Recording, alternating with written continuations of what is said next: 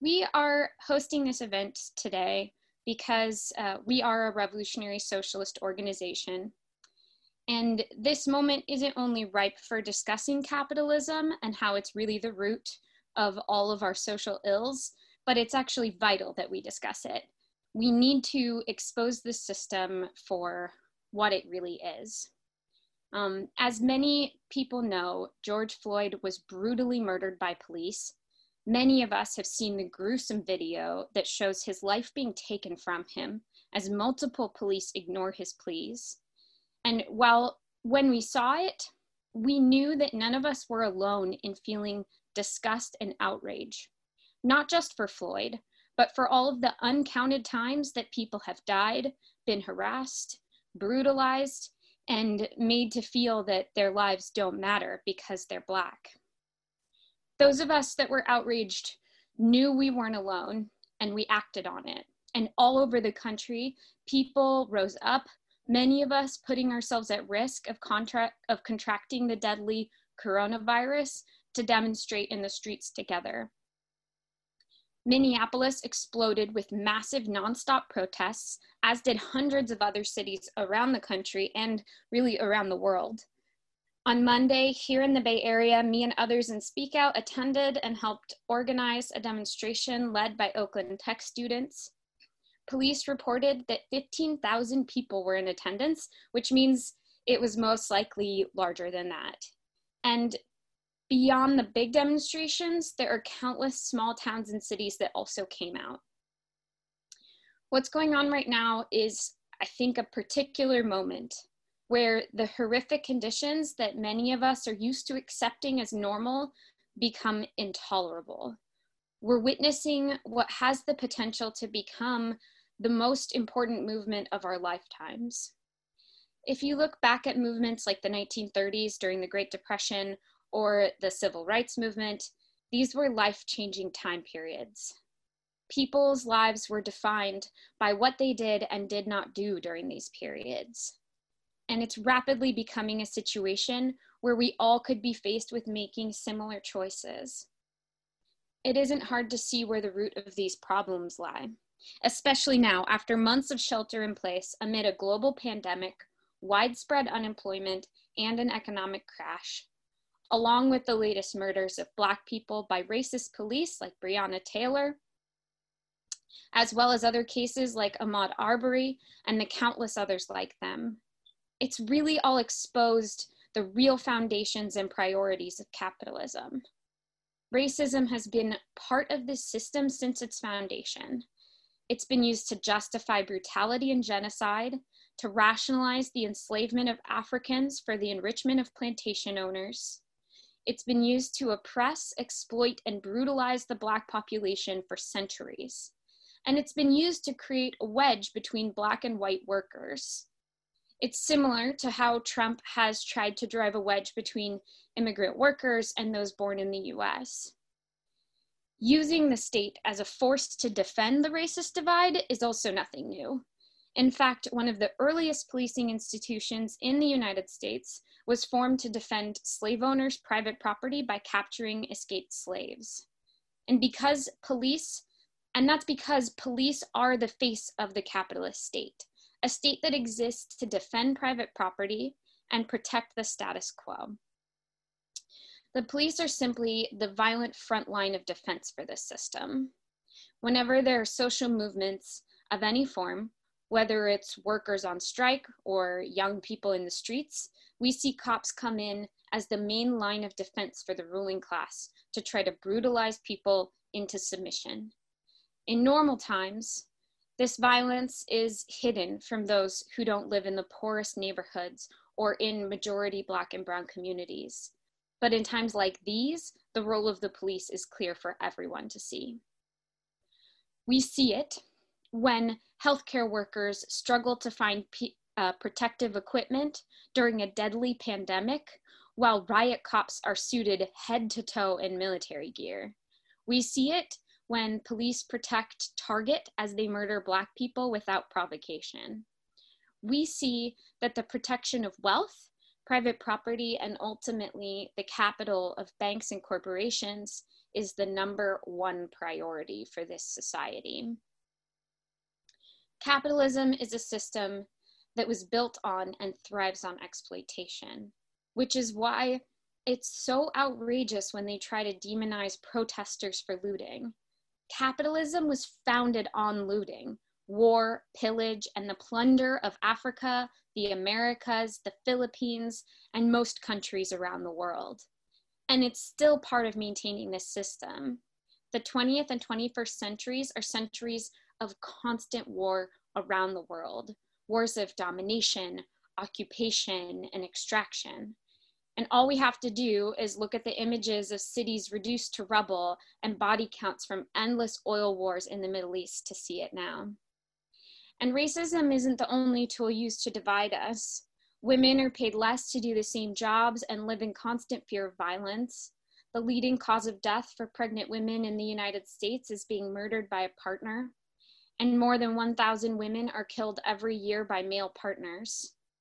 Immigrant workers are demonized and used as scapegoats and then thrown into literal cages, all while fleeing devastation that are the result of U S policies and intervention in the countries they're forced to flee. And there continues to be an unwillingness of this society to recognize L G B T Q people as fully human. Prejudice and racism are excellent tools for divide and conquer. And that's why these divisions persist, because the working class is the majority of society. If we united against our real enemy, we would be too powerful. We do all of the work to make society run, and yet we constantly live in fear of unemployment, living paycheck to paycheck, if that. It's gotten so bad that life expectancy has decreased in the United States, not because of diet and exercise, but because people are dying at earlier ages from what some are calling deaths of despair due to alcohol, drugs, and suicide. And all of this is true because capitalism prioritizes profits over everything. We don't have so much a healthcare system as a welfare system.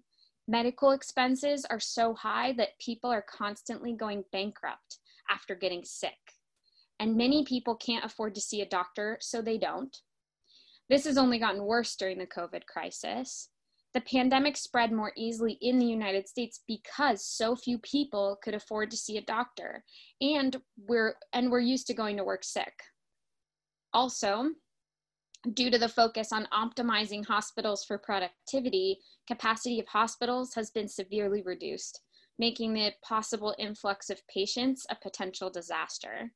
Not to mention the lack of preparatory supplies for testing and protective equipment, because stockpiling for emergencies isn't profitable. If people remember, Trump accidentally made a statement in March that the insurance industry would be treating COVID patients for free. But there was no way that insurance companies weren't going to profit off of this crisis. So they immediately came out saying that they would be providing free tests, but not treatments, knowing they would make their money once people were admitted. COVID has truly exposed the priorities of capitalism. eighty-three percent of COVID deaths in the United States could have been avoided if social distancing had happened just two weeks earlier. That's fifty-four thousand deaths. Why? Business interests and the White House were obsessed with the impact it could have on the economy. Politicians came out in defense of the economy, agreeing to sacrifice lives for profit. And while the pandemic has really laid bare the horrors of capitalism, they were here all along. Education, seen as a pathway by many to improve our futures, is really just a way to train the next workforce. It's not a priority. Schools are underfunded, many of them understaffed. And in Oakland, and community, uh, in Oakland, teachers and community members are faced with school closures amidst an already underfunded system. Low-income schools are often run like prisons. And for those who are able to attend college, they face a lifetime of debt and few opportunities when they graduate. And now, with most states facing budget deficits, we see education is the first thing on the list to be cut. And the pandemic has just brought all of this into focus, that protecting the profits of corporations has always been the main concern. And we see the kind of economic crisis the pandemic has unleashed. It's estimated that forty-six million people filed for unemployment since March twenty-first, the highest number ever recorded in history in this country, worse than the Great Depression.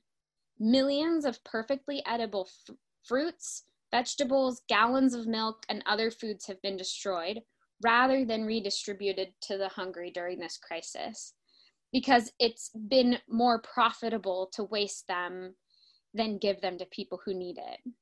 It's expected that more than seven million animals raised for food production are going to be put to death and thrown away by June.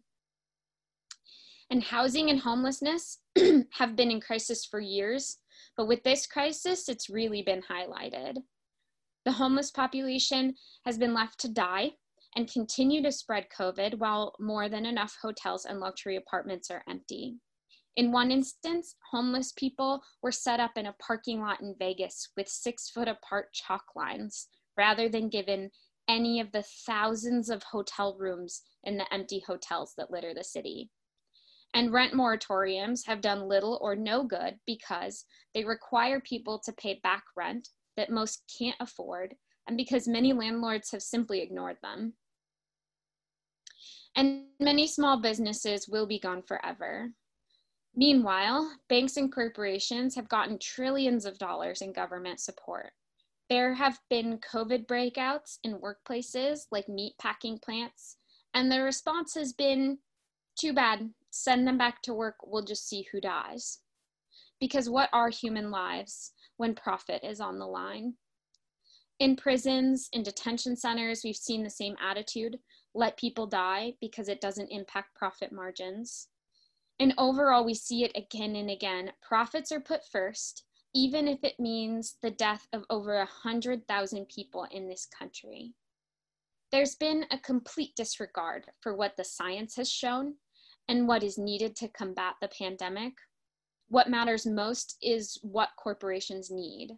And this is exactly the same as what we see regarding climate change. Who cares what the scientists say? What matters most is profits, even if it means bringing about our own extinction. This system has really shown that it cannot protect us, and it's exposed itself to be a threat to all of humanity. So how can we change it? We're told over and over again that elections are our only way to change things. It's just a matter of time before the Democrats try to channel all of this anger and outrage in the streets into elections in November, offering another round of empty promises. But that's never been true. Elections have rarely brought about any significant change. There may be new faces, new parties, but the main priorities stay exactly the same. Real change comes when people are able to mobilize mass movements.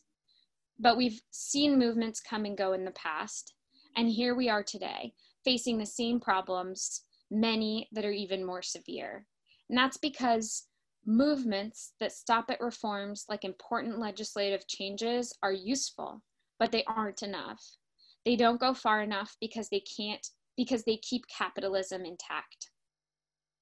So the system keeps going with its same priorities, profit at all costs, and all the problems and worse come back every time. If we want to see any real lasting change, we have to get rid of this system of exploitation and violence for good. I've been at some of the protests and seen many of the videos, and thousands of people are correctly calling for justice for George Floyd. But what is justice in this case? Who really killed George Floyd? Was it just the four officers with knees pinning him down and choking him to death? What about the police chief that has accepted regular acts of brutality as the norm? Or the mayors or the governors of any city and state where police brutality is accepted as the status quo? Why stop there? We all know that Floyd was not the first Black man to be murdered by the police, nor is he the last. So what is justice when the entire capitalist system has had its knee on George Floyd's neck his whole life? The only justice is to get rid of this system. With the misery that our situation has imposed on many people, and the explosion of protests, capitalism's Achilles heel has been exposed. It's pushed people to the edge. Their system cannot function. Nothing can move. Nothing can be produced without the labor of working people. Even though we're used to being beaten down, we have more power than we know. We clearly see what their future means for us. More misery, more crises, more brutality, more wars, and the threat of extinction. This isn't a future anyone can accept, but we see the possibility of another future that's slowly coming together in the streets. People are being pushed into activity, and it's going to be up to each one of us where it leads.